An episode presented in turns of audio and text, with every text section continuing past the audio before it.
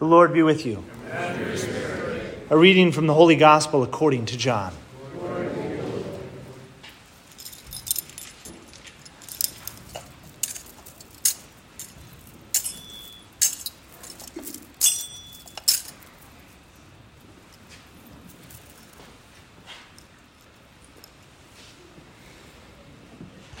In the beginning was the Word, and the Word was with God, and the Word was God.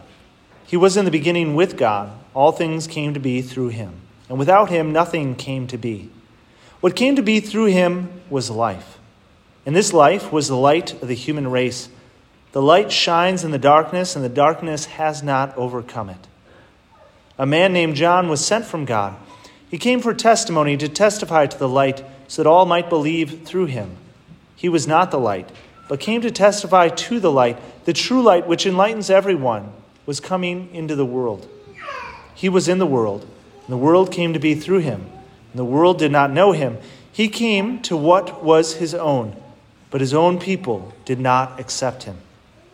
But to those who did accept him, he gave power to become children of God, to those who believe in his name, who were born not by natural generation, nor by human choice, nor by a man's decision, but of God.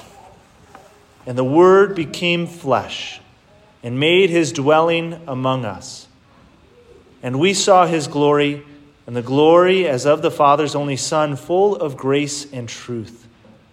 John testified to him and cried out, saying, This is he of whom I said, The one who is coming after me ranks ahead of me because he existed before me. From his fullness we have all received grace in place of grace, because while the law was given to Moses, grace and truth came through Jesus Christ. No one has ever seen God. The only Son, God, who is of the Father's side, has revealed him. The Gospel of the Lord. Praise to you, Lord Jesus Christ.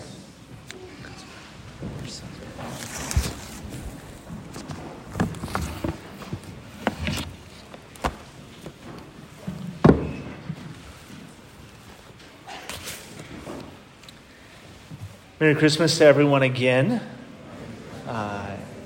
Course, we've been in the Advent season until now, but uh, I'm sure that even even though you've been, you know, keeping good and not eating too many Christmas cookies, and uh, and uh, I'm sure that you've heard a few Christmas songs. And one of the one of the Christmas songs uh, that kept on coming to mind for me as I was meditating on uh, Christmas as a whole was, "He sees you when you're sleeping. He knows when you're awake." He knows if you've been bad or good for be goods or goodness sake, right? Santa Claus is coming, right? he's thinking about that and thinking about the way that, uh, thinking uh, about the way that we often relate Christmas with Santa Claus. And, and that's just kind of a, a, a large part of it. Good old St. Nick and, and everything else, um, which is a good aspect of Christmas, I would say. But I think it's important for us to recognize that Santa Claus uh, is one aspect of Christmas, but the coming of Jesus Christ and who Jesus Christ is and who God is is very different. I think a lot of the times we do associate the two. Uh, our God often looks very similar to Santa Claus. We sometimes imagine a God who is watching us. And he knows when we're awake and we're asleep because he knows, right, everything. And he knows if we've been good or bad. And we need to be good because otherwise, otherwise he's going to give us some coal, right? So we've got to be good to try to get good gifts. But that's a disordered way of understanding who God is during this Christmas season. And I think it's especially disordered when we think about who Jesus Christ is. Now, it's common for us to think about God as, again, somebody who's very removed. And in fact, in many ways, God is very removed from us. It's actually part of the reason why we even use incense at Mass, is partly there's a veiling aspect because as much as we might, might have been revealed about God and who God is, Father, Son, and Holy Spirit, and about the Word of God, there's always a certain aspect of God that we can't grasp, a certain mystery to God that's beyond us and our comprehension because we're humans. And so the incense actually gives us kind of a veiling of that. It should remind us of the mystery of who God is and the mystery of what we celebrate here.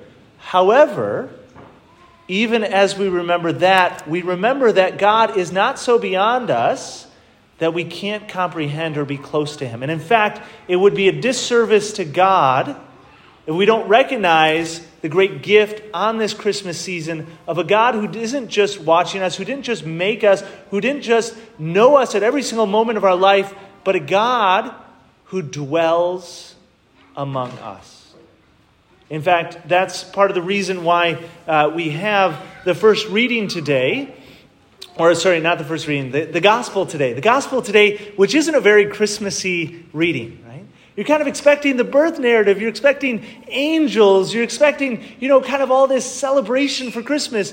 And then the church, the church gives us uh, the beginning of the Gospel of John, which is very theological, very boring, very confusing. And we're like, what is he even talking about here? Okay? But the reason why we do this is because this text, this gospel here today, gives us the significance of why Christmas is so important and special. We can all get behind a nice birth of a child, but why do we still celebrate the birth of this child 2,000 years later? Why, do we, why is this birth so significant? Because it's not a birth of another prophet. It's not a birth of someone who's close to God the Father. It's not someone, it's not the birth of someone who revealed who uh, about God. This is God who is dwelling among us which completely transforms. It should completely transform the way that we understand who God is in our life. And that's the purpose and the meaning of Christmas.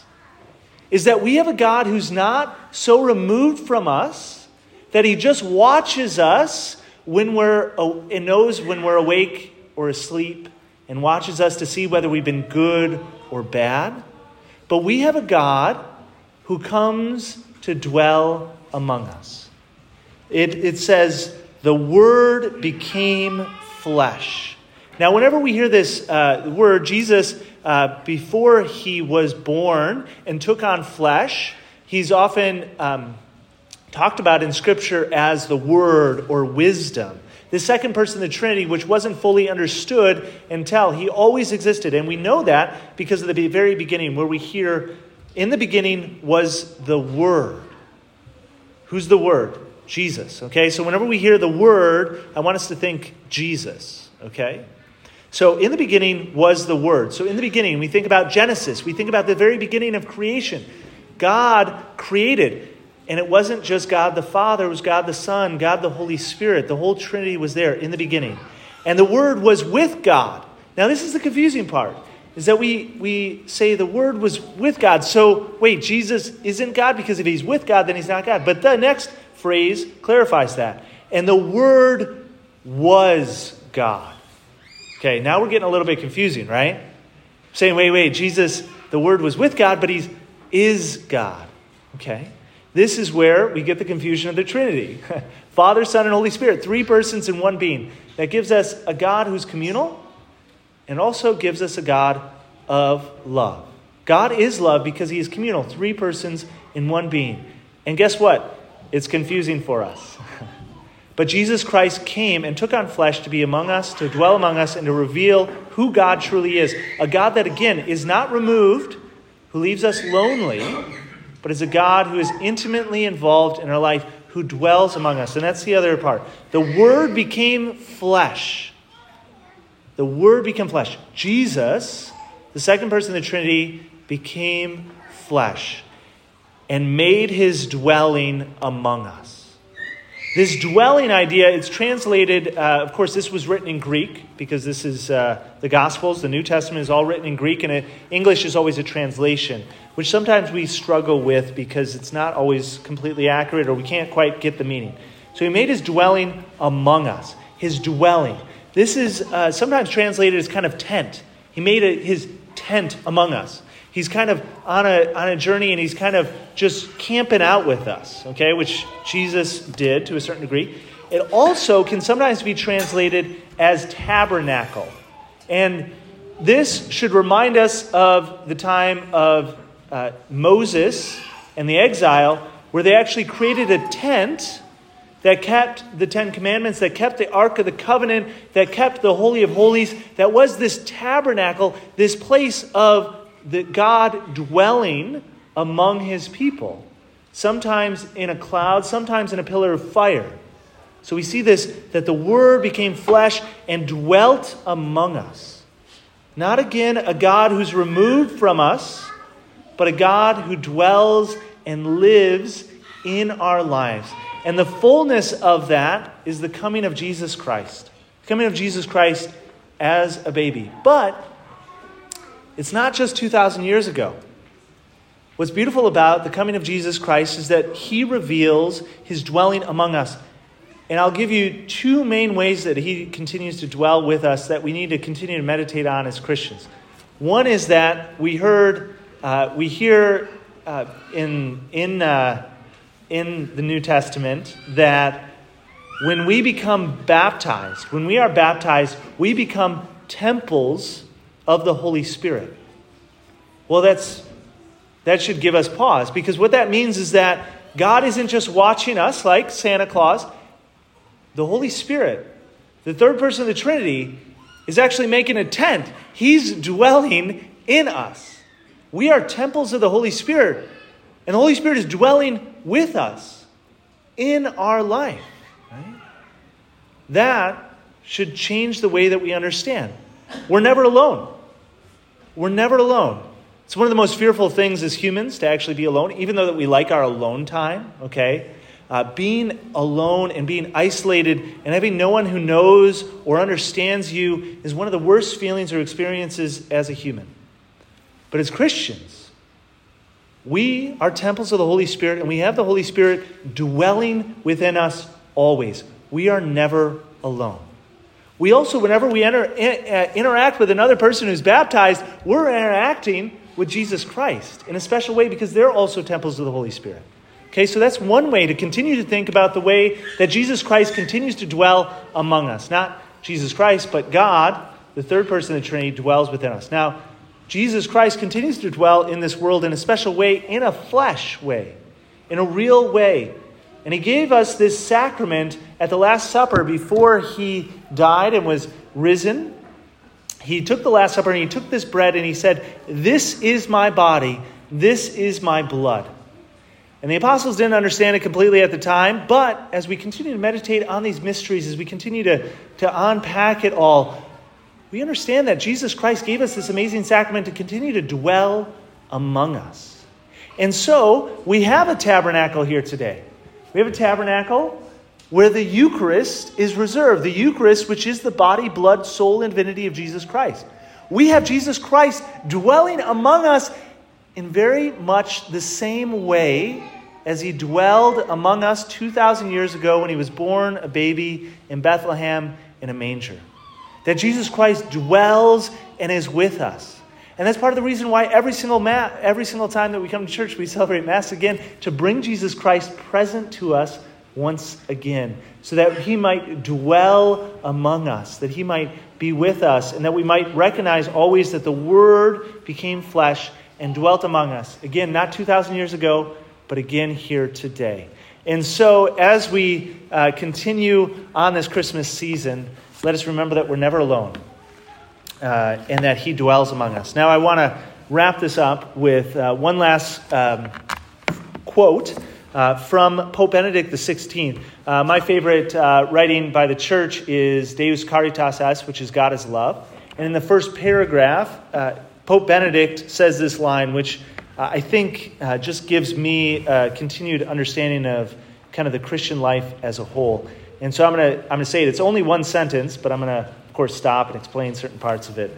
But it says, Being Christian is not the result of an ethical choice or a lofty idea. Okay, so it's not the result of an ethical choice.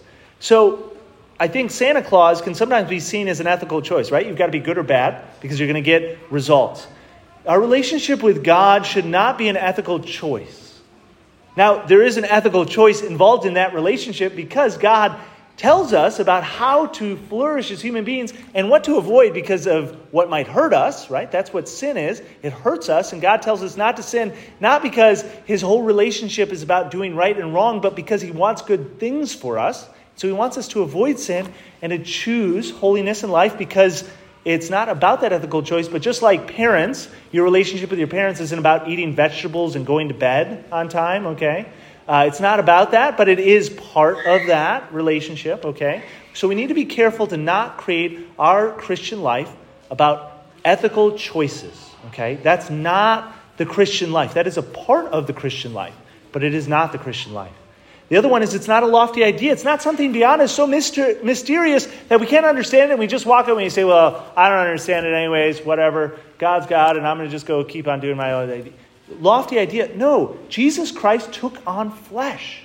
He dwelt among us so that it might not just be a lofty idea, but something personal, something that He's dwelling within us and is personal and is connected to us here today, okay? So I'll say that again. Being Christian is not the result of an ethical choice or a lofty idea, but an encounter with an event, a person, which gives life a new horizon and a decisive direction. That event, that person is Jesus Christ. Christmas changed all of human history. It gave humanity a totally new direction because we have a God who took on flesh to dwell among us. And that event, that person, that relationship that He wants to have with us, to dwell among us, to be involved in our lives, to be present with us so that we might never be alone and might always be in communion with Him, that encounter with that person and event should give life a new horizon and a decisive direction. And so I encourage us during this Christmas time again to encounter that person, encounter that event in a real way and allow that to change the way that you think about life. Whenever you feel lonely, whenever you feel alone, whenever you feel not understood, whenever you're struggling with something, know that you're not alone. You have the Holy Spirit with you. God dwells with you. He wants to be with you. He wants to walk with you on this journey. That's why He took on flesh.